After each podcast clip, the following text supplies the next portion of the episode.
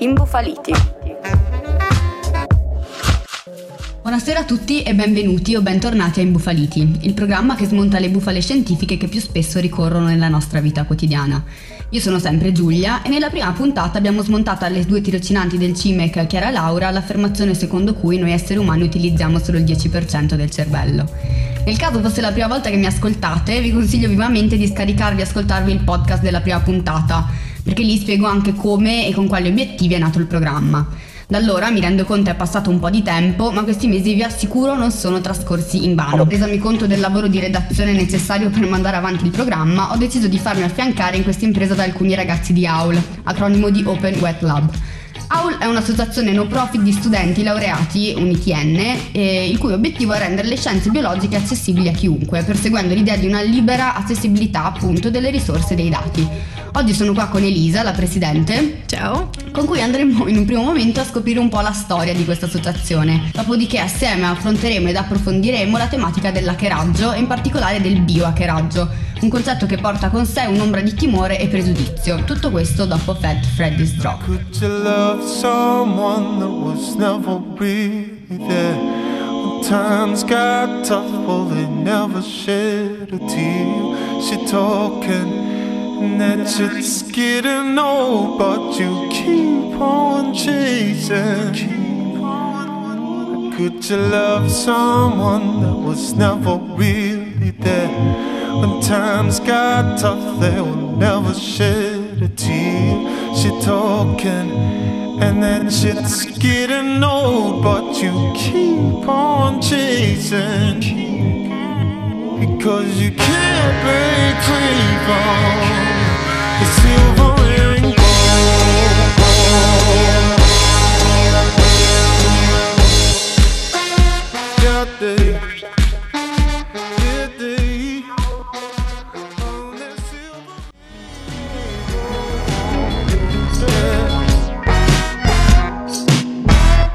di nuovo a Imbufaliti, oggi con Elisa, la presidente di Aula, l'associazione che d'ora in poi collaborerà con il programma. Dunque Elisa, raccontami un po' come e quando nasce Open Wet Lab.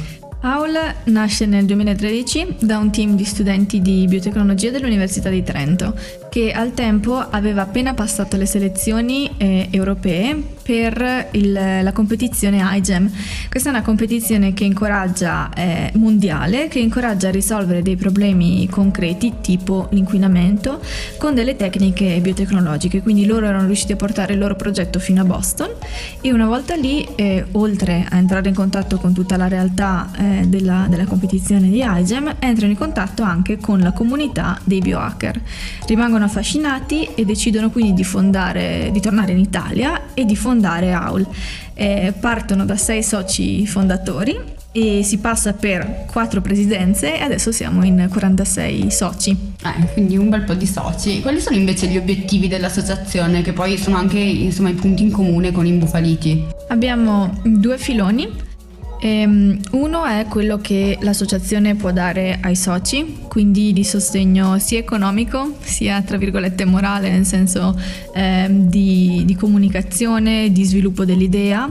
E sempre nell'ambito delle scienze della vita, quindi se qualcuno ha un progetto socio o anche insomma estraneo ha un progetto, quello che cerchiamo di fare noi è sostenerlo nella realizzazione. L'altro grosso filone, che è quello che abbiamo più che altro in comune, è quello della divulgazione scientifica, ehm, che eh, sviluppiamo con eh, la scrittura di articoli che vengono poi pubblicati sui eh, giornali online del territorio, eh, con la realizzazione non di eventi di divulgazione o con la partecipazione ad eventi che ci sono sul territorio con la collaborazione con, eh, con il museo e con, con, il Muse e con eh, alcune scuole eh, sempre eh, qui del Trentino.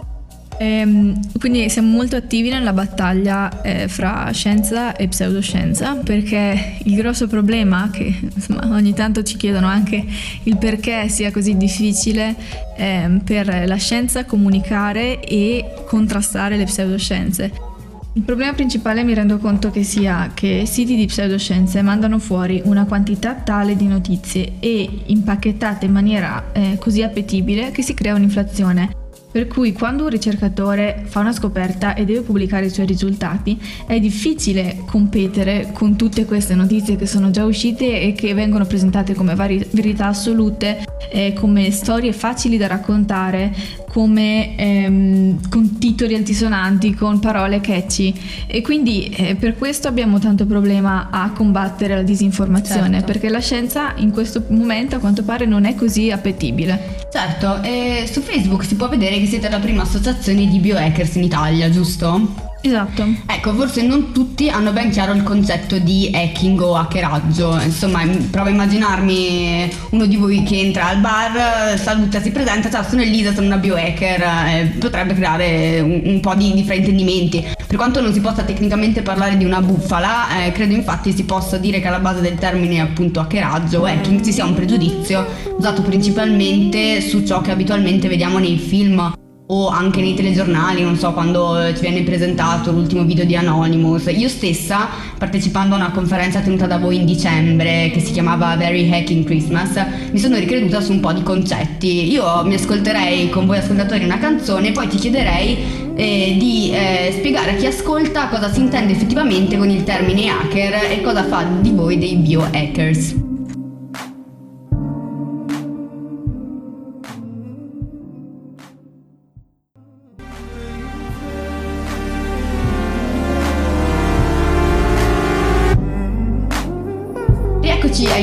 Mufaliti, io sono sempre qua con Elisa e stavamo iniziando a parlare di hacking e biohacking. Prima stavo provando a immaginare le reazioni che potrebbe scatena- scatenare uno di voi che al bar si presenta, ciao sono Elisa, sono una biohacker. E infatti per quanto non si possa tecnicamente parlare di una bufala, credo si possa dire che alla base del termine hackeraggio o hacking ci sia comunque un pregiudizio eh, basato principalmente su ciò che abitualmente vediamo nei film o, o nei telegiornali, non so, quando ci viene presentato l'ultimo video di Anonymous. Io stessa, eh, partecipando alla conferenza tenuta da voi in dicembre che si chiamava Very Hacking Christmas, mi sono ricreduta su un bel po' di concetti. Ti chiederei quindi di spiegare a chi ascolta cosa si intende effettivamente con il termine hacker e cosa fa di voi dei biohackers hackers. La parola hacker in effetti è stata passata nel, nell'uso comune in maniera un po' errata perché quello che noi intendiamo con hacker in realtà è il cracker, cioè chi usa le sue competenze eh, in ambito informatico eh, a scopo doloso. Quelli sono i cracker, non gli hacker. Gli hacker,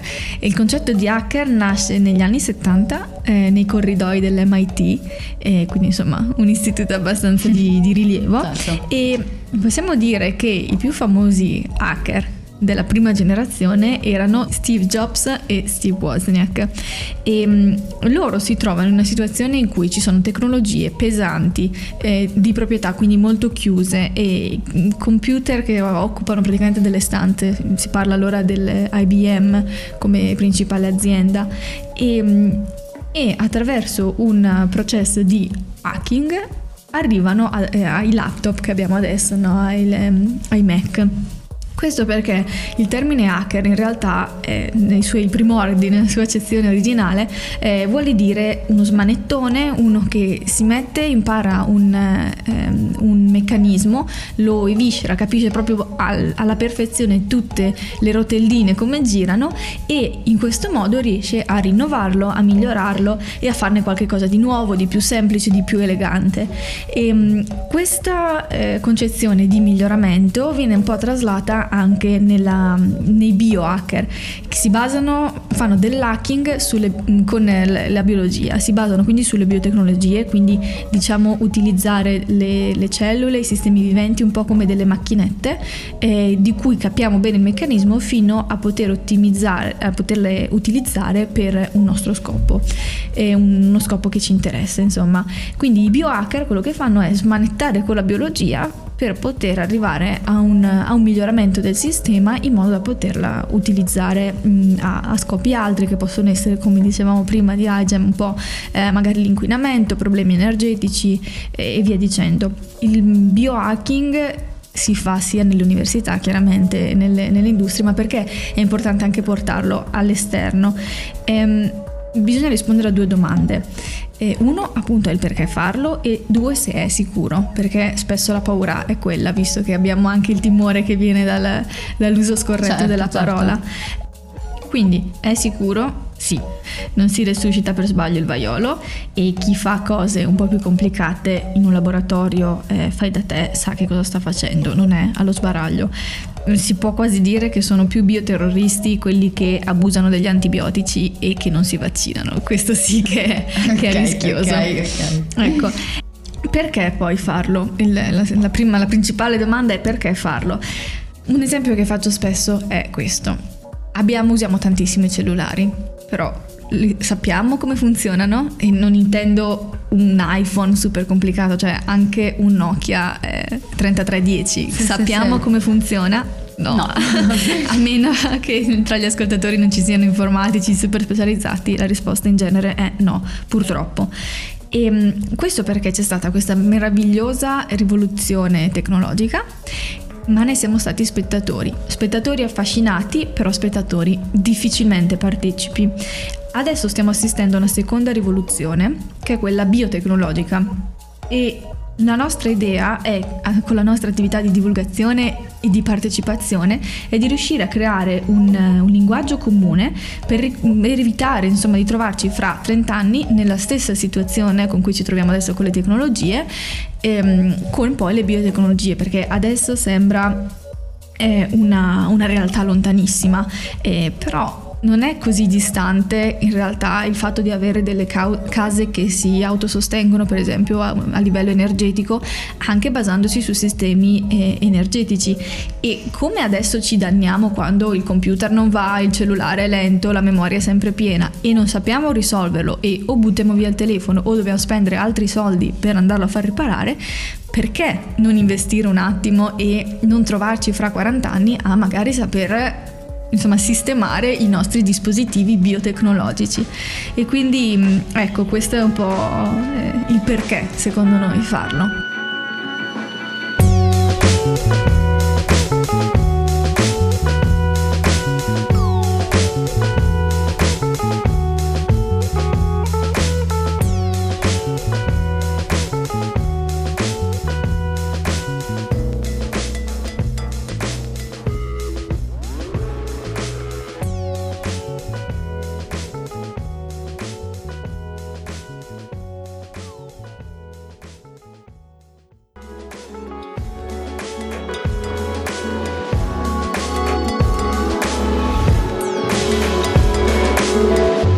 Avviamo verso la fine di questa puntata. Io ti vorrei fare ancora un paio di domande, però. Hai parlato delle potenzialità che può avere un progetto come il vostro. Quali sono invece le difficoltà che incontrate voi Owlers come associazione di biohackers qua in Italia? Allora, eh, a parte la tonnellata di burocrazia per cui il nostro paese è sfortunatamente famoso, eh, la principale difficoltà che abbiamo adesso è nel trovare una sede operativa dove poter lasciare il nostro materiale e dove poter eh, cominciare dei progetti un po' più ampio respiro ehm, di quelli che riusciamo a, a, svolgere adesso, perché per noi, per poter offrire davvero un buon servizio ai soci, è fondamentale avere una sede che non sia la cameretta del socio socio X o il garage del socio Y, nonostante la garage biology ci, ci ispiri parecchio. E, ehm, in particolare ci fa un po' di amarezza pensando a com'è la realtà eh, fuori dall'Italia, in Europa e in particolare in America, dove iniziative come le nostre vengono eh, più che sostenute eh, fornendo degli spazi dove sia possibile incontrarsi e sviluppare progetti che insomma poi hanno anche un, un, valore, danno anche un valore aggiunto anche alla comunità che, che li ospita. Invece qua sembra che ci sia parecchia eh, difficoltà ad accettarci. So che ci sono altre attività che riuscite a portare sul territorio. Sì, siamo invitati a molti laboratori in giro per esempio per eh, delle fiere tipo Pomaria, Latte in Festa, Melissa, ehm, in cui ci chiedono di portare dei laboratori didattici, scientifici, ehm, a tema con eh, il, ehm, il topic del momento quindi può essere i pomi o il latte, il miele e in genere quello che cerchiamo di fare è proprio organizzare delle piccole attività divertenti perché spesso il nostro pubblico è estremamente variegato ma più bambini che altro. E, ehm, e quindi dare questi piccoli semini di scienza e di, di, conoscenza che si possono portare a casa è una cosa un po' divertente e ci dà tanta soddisfazione. E se no eh, abbiamo, mm, facciamo eh, laboratori nelle scuole e quindi abbiamo per esempio la settimana verde con il, il, mm, l'Istituto Sandro Pertini ehm, in cui portiamo tutto un percorso che si articola su più giorni eh, su diverse tematiche inerenti alle scienze della vita. Certo, quindi c'è anche una, un'attenzione particolare all'aspetto appunto divulgativo della scienza. E per concludere, appunto, parlando di divulgazione, immagino che voi Oller siate abituati a confrontarvi ogni giorno con articoli scientifici di ogni sorta. Riusciresti ad elencare, eh, non so, qualche accorgimento da prendere nel caso in cui appunto si trovi a leggere un articolo per capire se si tratta di scienza o pseudoscienza? Sì, allora direi cominciare sempre dal controllare i ricercatori o gli scienziati che vengono citati, ma e non serve un granché, basta fare una veloce googlata, andare su Wikipedia per capire chi è, che cosa ha fatto, se effettivamente ha fatto le cose che vengono dette nell'articolo e, e ehm, se magari ha avuto qualche problema con eh, insomma, la legittimità delle sue eh, teorie. E, ehm, in secondo luogo, se non vengono citati i nomi di ricercatori, perché spesso succede che si dice ricercatori danesi hanno detto che okay. provare ad andare, o magari non si gettano neanche le fonti a fine articolo, intanto insospettirsi e poi magari andare comunque a vedere se diverse voci riportano eh, la stessa notizia e allo stesso modo.